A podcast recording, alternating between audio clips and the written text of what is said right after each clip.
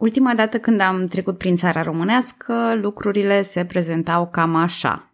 Cu suzeranitate otomană, singura soluție pentru această țară a fost șpaga, știu că sună foarte tranșant, dar în definitiv cam asta se întâmplă la sfârșitul secolului al XVII-lea, când familia Cantacuzino, bine infiltrată prin toate treburile statului, având și o avere impresionantă, reușește să asigure o oarecare autonomie.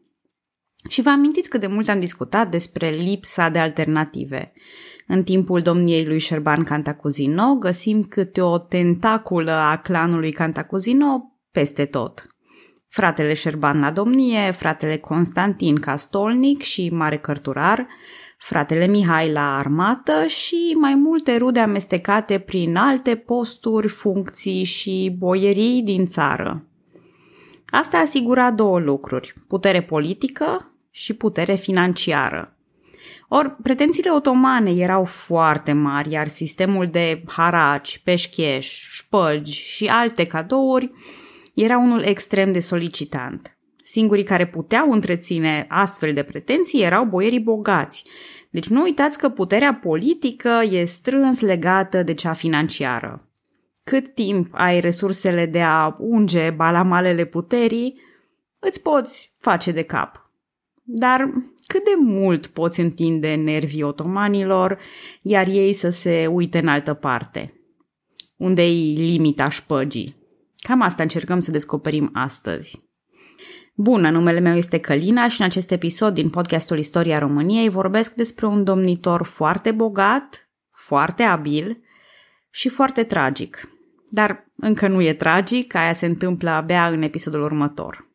Constantin Brâncoveanu, căci despre el vorbim, va fi și un mare semnal de alarmă pentru otomani, care în curând vor strânge șurubul mai tare decât ne așteptăm. Dar despre asta mai târziu. Am promis în episodul anterior că în țara românească domniile pământene se vor stinge cu bang, nu cu fs, așa că haideți să vedem întâi partea plină a paharului și anume prosperitatea pe care domnia lui Brâncoveanu o aduce în țara românească. Plus că nu ne grăbim nicăieri, eu sunt tot ardeleancă, așa că în cazul altor mari domnitori ai țărilor române, nu ne va ajunge un singur episod pentru a povesti despre Constantin Brâncoveanu. Dar mai întâi ne întoarcem pentru o clipă la frații Cantacuzino. Frații Șerban, Mihai și Constantin, acest triumvirat neoficial al țării românești, aveau și o soră pe nume Stanca. Bine, ei mai aveau și încă alți trei frați care au ajuns dregători, dar nu cazul lor ne interesează aici. Or, sunt sigură că ați văzut destule filme cu clanuri mafiote sau înțelegeți deja că un clan nu e același lucru cu o familie. Mulți dintre membrii clanului sunt adesea cercetați în prealabil. Își demonstrează loialitatea, iar apoi ajung să fie absorbiți în clan, fie prin căsătorii sau prin angajamente de termen lung. Stanca Cantacuzino era femeie și nu putea exercita o putere politică reală, dar asta nu înseamnă că Stanca era un balast al familiei. Din potrivă, ea a fost măritată cu un mare boier din familia Brâncoveanu pentru a aduce și brâncoveneștii în sfera de influență a cantacuzineștilor. Acum, familia Brâncoveanu, originară din Ați ghicit, Brâncoveni, e cunoscută în țara românească încă de pe vremea lui Mihai Viteazul, când membrii ei au deținut dregătorii importante. Preda Brâncoveanu, logofot și apropiat al lui Matei Basarab, a obținut și el moșii importante, sporind averea familiei. De altfel, Preda a devenit atât de bogat încât era cunoscut și la Istanbul, unde făcea comerț. E imposibil ca o astfel de situație să nu atragă atenția familiei Cantacuzino. Și astfel Stanca ajunge căsătorită cu fiul lui Preda, Papa Brâncoveanu sau Matei Brâncoveanu. Acum, se zice că banii nu aduc fericirea și aceste familii nu sunt scutite de probleme. Stanca nu duce o viață prea ușoară. A avut trei copii, Barbu, Matei și Constantin. În 1655, în timpul răscoalei seimenilor și a dorobanților, familia Brâncoveanu a fost surprinsă la București. Răsculații erau însetați de sânge, așa că totul s-a redus la scapă cine poate. Preda, socrul Stancă, i-a scăpat cu viață contra unei sume mari de bani. Copiii au fost salvați de slugi, conform tradiției micul Constantin Brâncoveanu a fost înlocuit cu un copil de țigan. Însă papa Brâncoveanu, soțul Stancă, i-a fost ucis. Stanca rămânea cu socrul său, dar nici acum situația nu era una definitivă. În urma unor conflicte cu domnul Mihnea Radu, în care mai mulți boieri au fost acuzați sub diverse pretexte pentru a le fi confiscate averile, familia Cantacuzino fuge din țară, iar Preda moare strangulat la ordinele domnului. Așa cum fac femeile de mii de ani când căsătoria lor se sfârșește, Stanca își ia copiii și pleacă înapoi la părinți, la mărgineni. Dar și tatăl ei, postelnicul Constantin, e ucis ulterior la Snagov, iar Stanca rămâne și fără acest sprijin. Copiii Stanca îi cresc alături de Cantacuzinești și, în ciuda numelui de Brâncoveanu, pot fi considerați chiar membri ai familiei Cantacuzino. Vorba aceea, prin vorbă și prin port. În 1678, la ascensiunea lui Șerban Cantacuzino pe tronul țării românești, frații lui Constantin Brâncoveanu muriseră deja, Matei de mic, iar Barbu cu patru ani mai devreme la Istanbul. Așa că îi avem pe cei trei frați Cantacuzino bine înfipți în treburile interne ale țării, dar alături de ei sta și Constantin Brâncoveanu, nepotul lor și om de mare încredere. Unchiul cărturar, Constantin Cantacuzino, îi oferea o educație aleasă și a inspirat o mare iubire pentru cultură. Și mai e un aspect foarte important, marea avere a familiei Brâncoveanu era în posesia lui Constantin, ca descendent unic al răposatului Preda Brâncoveanu. Deși istoria îl reține sub numele de Constantin Brâncoveanu, același domn se intitulează pe sine și Basarab, clamând o spiță a familiei Brâncoveanu înrudită cu Basarabii, dar chiar și Cantacuzino. Dimitrie Cantemir, justificând că s-au scris multe despre Brâncoveanu, dar poate cărțile acelea le-au distrus turcii, profită de ocazie pentru a scrie despre originile lui Brâncoveanu. Acum, veți vedea pe parcursul episodului că între Brâncoveanu și familia Cantemir exista o antipatie reciprocă, deci afirmațiile lui Dimitrie Cantemir pot fi destul de răuvoite. Cert este că în scrierile sale, Dimitrie arată că domnul țării românești nu este nici basarab, nici cantacuzin, ci doar un soi de impostor. Tot el vine cu o anecdotă amuzantă prin care Iordache Cantacuzino, întrebat la Viena cine-i noul domnitor cu nume de Cantacuzino, se ofensează teribil și scrie fratelui său Constantin despre rușinea pricinuită. La rândul său, Constantin Cantacuzino fuge cu scrisoarea la Constantin Brâncoveanu pentru a-l trage de urechi sau pentru a-l pune la locul lui. Ba chiar îi spune o fabulă turcească. Citez, un catâr, odată, a fost întrebat că cine a fost tată său. Iar el a răspuns că mamă sa a fost iapă. Am încheiat citatul. Cu alte cuvinte, deși integrat ca membru al clanului, Brâncoveanu se lovea deoarece hm, puritanism, prin care va fi mereu un intrus.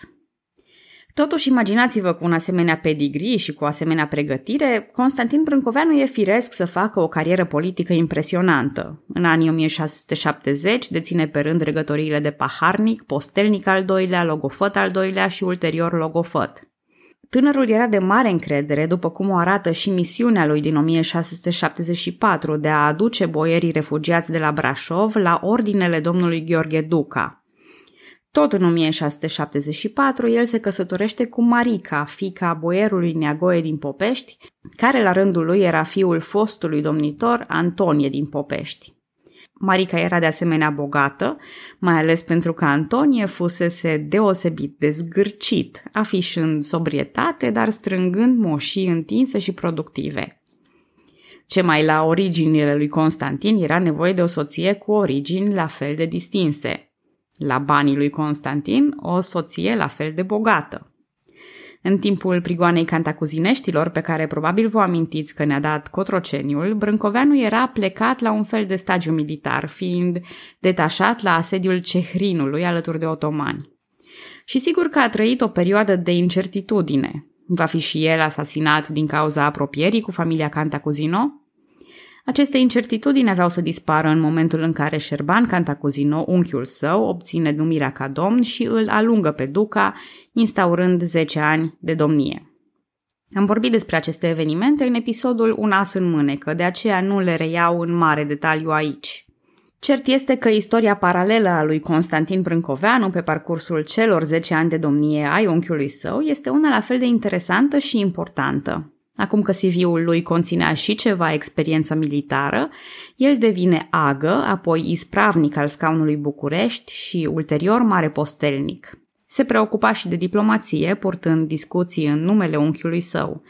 Istoria consemnează că discuta cu dușmanii lui Mihai Apa, fi într-un posibil complot de a-l detrona și a restabili religia ortodoxă în Transilvania. Însă, așa cum s-a întâmplat și în cazul lui Mihai Apa fi al doilea, toate aceste discuții sunt întrerupte și date peste cap de conflictele dintre Habsburg și otomani.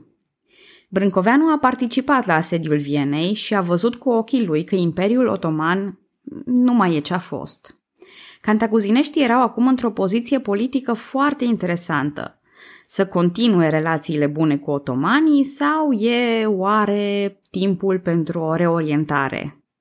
Istoricul Nicolae Iorga susține că renunțarea la suzeranitatea otomană era imposibilă în cazul Munteniei și Moldovei. Spre deosebire de Transilvania, teritoriile celor două țări române erau înconjurate de tătari, aliați cu otomanii, care la orice semn puteau fi invitați la o invazie. De aceea, Șerban Cantacuzino alege sabotajul și duplicitatea în timpul asediului Vienei, iar Brâncoveanu va continua același comportament. Dar încă nu suntem acolo. Cert este că negocierile cu austriecii îngheață. Brâncoveanu e trimis cu daruri la sultan pentru a-l îmbuna, explicându-i acestuia că românii n-au mâncat usturoi austriac și nici gura nu le miroase. În noiembrie 1688, un alt eveniment aruncă în aer această tablă de șah deja sensibilă. Șerban Cantacuzino moare în circumstanțe ciudate – Gurile rele, bună ziua și bine ați revenit la istoria României, spun că a fost otrăvit de frații săi și de Brâncoveanu pentru a ușura ascensiunea acestuia din urmă la domnie. Cine sunt gurile rele? Del Chiaro, secretarul lui Brâncoveanu, Dimitrie Cantemir și cronicarul Radu Popescu. Dar Nicolae Iorga vine contra acestor zvonuri, spunând că domnul avea o stare de sănătate precară, plus că nu exista un motiv întemeiat. Adică frații se înțelegeau foarte bine între ei, iar situația cu un cantacuzino jet be jet pe scaunul domnesc era ideală. Deci ar fi vrut frații să-l sprijine pe Brâncoveanu doar de dragul schimbării. Nu vom ști niciodată adevărul, dar în cazul lui Brâncoveanu avem parte de ceva deosebit, propria lui părere sau propria lui justificare. Într-o scrisoare către egumenul mănăstirii Brâncoveni, el spune așa, citez – ne-am ridicat domn, iar domnia mea aceasta nu aș fi pohtit, că știe sfinția ta că nici de unele lipsă n-am, ci ca un domn eram la casa mea. Și pentru ca să vină nișcari străini domni asupra țării și a săracilor să-i năcăjească fără milă și să pustiască țara, pentru aceea am luat domnia mea jugul acesta asupra domniei mele. Am încheiat citatul. Pe de o parte, nu putem ghici intențiile lui Brâncoveanu. Scrisoarea nu dezminte zvonuri și arată doar partea de PR. N-ar fi nici primul, nici ultimul conducător care declară că nu vrea conducerea, dar o face de dragul oamenilor. Însă vă rog aici să observați că domnul aduce în discuție posibilitatea unei domnii străine. Nici Brâncoveanu nu cred totuși că își imagina ce avea să urmeze după câțiva ani. Cert este că, așa crescut în spiritul clanului, Brâncoveanu urmează în tocmai planurile fostului domnitor. Practic nu există o perioadă de tranziție, pentru că Brâncoveanu fusese atât de bine informat și implicat în planurile lui Șerban Cantacuzino, încât e în stare să le continue fără prea multă inerție. Unul dintre proiectele acestea era chiar negocierea cu austriecii. Exista o delegație compusă din Iordache Cantacuzino, Mihai Cantacuzino și boierii Constantin Bălăceanu și Șerban Vlădescu. Ei erau însărcinați cu negocierea cu austriecii, care aveau nevoie de resursele țării românești pentru a continua ofensiva contra otomanilor. Brâncoveanu reconfirmă mandatul delegației voind să continue negocierile cu austriecii și, într-adevăr, delegația semnează pentru renunțarea la relațiile cu otomanii și declararea vasalității față de austrieci. Dar cei doi cantacuzinești din delegație sunt reținuți ca garanți la Viena, Bălăceanu se oprește în Transilvania, aflând că Brâncoveanu în continuare plătește haraci otomanilor, iar singurul întors e Vlădescu. Și ca profesorii care strigă la elevii prezenți pe motivul elevilor absenți, Brâncoveanu îl pedepsește pe Vlădescu. De ce? Se pare că această delegație și-a întrecut din atribuții, au suprapromis, iar Brâncoveanu nu era pregătit să renunțe la otomani fără vreo garanție, doar pe ochi frumoși și promisiuni irealizabile, având tătarii și turcii practic la poartă. Aflând aceasta, austriecii îl consideră ostil pe Brâncoveanu și presați de propriile nevoi financiare, decid să ia cu forța ceea ce țara românească le-a promis cu binele. Trupele austriece încep o invazie a țării românești, condusă prin cerneți de ducele de Baden și prin pasul Bran de generalul Donald Hessler. În ce situație se află proaspătul domn? În încercarea de a scăpa de posibilitatea unei invazii turco-tătare, țara lui e acum sub invazie austriacă. Acceptă inițial să se conformeze condițiilor semnate cu austriecii, dar cu prima ocazie le cere ajutorul turcilor și tătarilor. Aparent, jaful tătarilor era de preferat rechizițiilor austriece mult mai dure.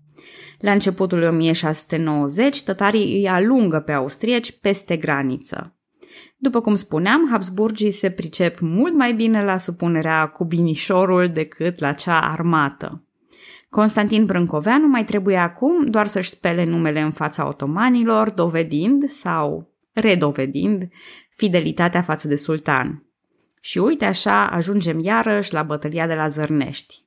Când turcii încă mai țineau de Transilvania și voiau să-l impună domn pe Emeric Tököli contra principelui favorizat de austrieci Mihai Apafi al II-lea, e momentul potrivit pentru Brâncoveanu.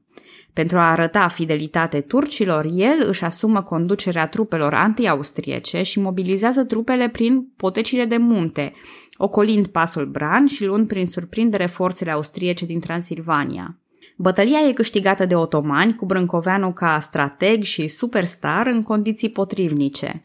Asta îl scapă pe domnul Muntean, cel puțin pentru moment, de suspiciunile otomanilor, dar îi acordă și satisfacția unei vendete personale.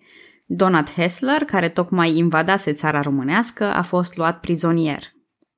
Totuși, la sosirea întăririlor austriece, muntenii sunt forțați să se retragă peste Carpați, iar Tököli va fi în curând detronat.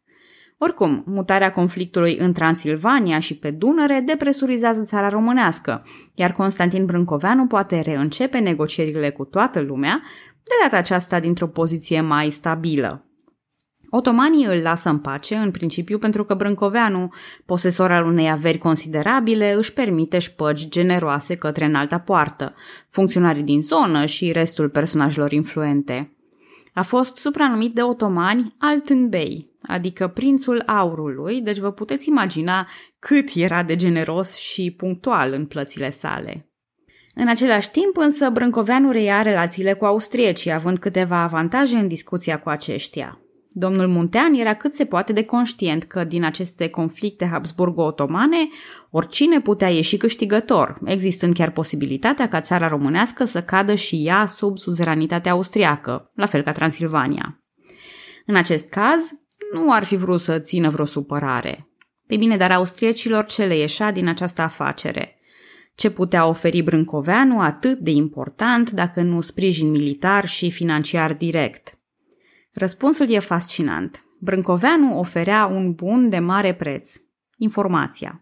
Ceea ce englezii numesc intelligence, adică informații secrete obținute prin spionaj. Ați putea crede că această practică este una modernă, așa ca de 1900 plus. Dar spionajul a existat mereu sub o formă sau alta. Domnul țării românești avea agenți și spioni în toată Europa, iar informațiile obținute erau folosite pentru a juca pe degete taberele rivale.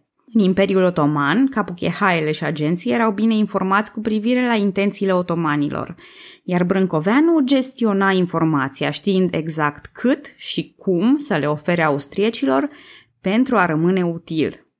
Domnul cunoștea foarte multe și despre vecinii din Transilvania și Moldova. În Transilvania, exprimarea elegantă e că Brâncoveanu a avut influență culturală. Dar adevărul este că influența culturală e adesea amestecată cu un strop de propagandă. Orice carte, orice biserică sau mănăstire ctitorită în Transilvania nu era doar un element de apropiere culturală, ci și unul de relații publice. În cazul Moldovei, amestecul lui Brâncoveanu e mult mai direct. Aici o să vă amintiți un pic de epoca Matei Basarab contra Vasile Lupu. Pornind de la o neînțelegere care poate părea minoră, Brâncoveanu și familia Cantemir vor intra într-o antipatie profundă și reciprocă. De ce? Păi, aparent, domnul Constantin Cantemir l-ar fi sprijinit financiar pe generalul Hessler în invazia țării românești. În 1693, noul domn moldovean, fiul lui Constantin Cantemir, Dimitrie, întreținea corespondență cu Maria Cantacuzino, văduva răposatului domn Șerban. Păi ce căuta Dimitrie cu zvonurile sale răutăcioase despre otrăviri, vorbind cu văduva lui Șerban? Constantin Brâncoveanu e circumspect cu privire la întreaga familie Cantemir și ia decizia să sprijine partida familiei Duca pentru a se descotorosi de ei. Așadar, el își va mărita fata cu Constantin Duca, fiul fostului domn Gheorghe Duca. Apoi, cu aurul aferent în cuferele turcilor, obține numirea ginerelui său pe tronul Moldovei. Dar bucuria nu durează mult, căci Duca e atât de represiv încât reușește să destabilizeze politica moldovenească, iar turcii fix de asta nu aveau nevoie. Duca e mazilit, iar Brâncoveanu e nevoit să se scuze pentru situația jenantă. Cum? Cu alte pungi de aur. Pe tronul Moldovei, parcă pentru a-i face în ciudă lui Brâncoveanu, urcă celălalt fiu al lui Constantin Cantemir, Antioch. Oricum, în vara acelui așan, Brâncoveanu a fost angrenat în alte treburi ceva mai presante. Era o nouă amenințare și Liga Mică dintre țara românească și Moldova a fost pusă pe pauză, datorită evoluțiilor din Liga Mare dintre austrieci și otomani. Turcilor le venise ideea de a ataca Ardealul, alături de tătari, iar planurile de invazie erau trasate fix prin țara românească. În calitate de aliați, muntenii nu erau în pericol de ocupație efectiv, dar eforturile presupuse de o traversare a țării erau imense, cheltuieli cu întreținerea trupelor, mai un jaf, mai o pretenție. Brâncoveanu a fost chemat la Rușciuc pentru a negocia termenii cu Marele Vizir. Datorită relațiilor bune cu otomanii, negocierile merg și ele bine. Planul stabilește un punct de pornire al invaziei din Teleajen, iar domnul Muntean se pregătește de un nou zărnești. Însă lucrurile se precipită, iar austriecii fac progrese în zona Belgradului. Trupele otomane sunt nevoite să replanifice, pornind spre Belgrad și abandonând planul de trecere prin țara românească. Cu o mică excepție, în 1695, restul domniei a fost o lungă perioadă de pace. De aceea voi vorbi acum despre excepția din 1695, despre impactul păcii de la Karlovitz și despre restabilirea echilibrului în Balcani, ca în episodul următor să ne preocupăm mai mult de treburi interne. În 1695, după cum spuneam, Brâncoveanu a venit în sprijinul otomanilor pentru o incursiune în Ungaria. El a cucerit cetatea Lipova și l-a ucis în luptă pe generalul austriac veteranii a apărat Dunărea la Cerneți, făcând o treabă exemplară pentru care, iarăși, turcii nu mai aveau prea mari motive de suspiciune asupra lui. La întoarcerea din expediție, sultanul însuși a vizitat țara românească și a fost bine primit chiar de către domn. După încheierea păcii de la Karlovitz, lucrurile s-au stabilizat în zonă. Turcii au renunțat la pretențiile asupra Transilvaniei, care cădea sub dominația austriacă, așa cum am povestit în episodul anterior. Ca mereu atunci când lucrurile sunt în flux, era cât pe ce să-și piardă tronul și Brâncoveanu într-un complot boieresc, fiind părât la turci. Dar situația a fost salvată iarăși printr-o contribuție generoasă la otomani, iar Brâncoveanu și-a păstrat scaunul domnesc. În schimb, în aceeași tendință a schimbărilor, povestea cu familia Cantemir se repetă. Antioch e mazilit la cererea lui Brâncoveanu, Duca accede a doua oară și iarăși pierde încrederea turcilor. Dar despre aceste amănunte voi vorbi când ajungem iarăși la Moldova. La fel ca acum câțiva ani, Brâncoveanu e distras cu altă problemă. În funcție de mare vizir otoman, accede Mustafa Altaban, cunoscut pentru cruzime și lăcomie. Forțat de împrejurări să strângă haraciul și să-l achite într-o singură tranșă, Brâncoveanu trece la treabă și abandonează iarăși amestecul în Moldova.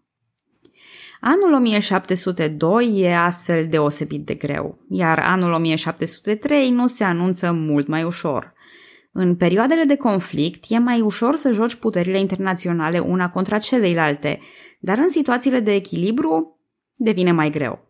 Gândiți-vă la un exemplu mai modern, cortina de fier. Până la finele celui de-al doilea război mondial, mai toate țările și-au permis să spere la întoarcerea situației în favoarea lor.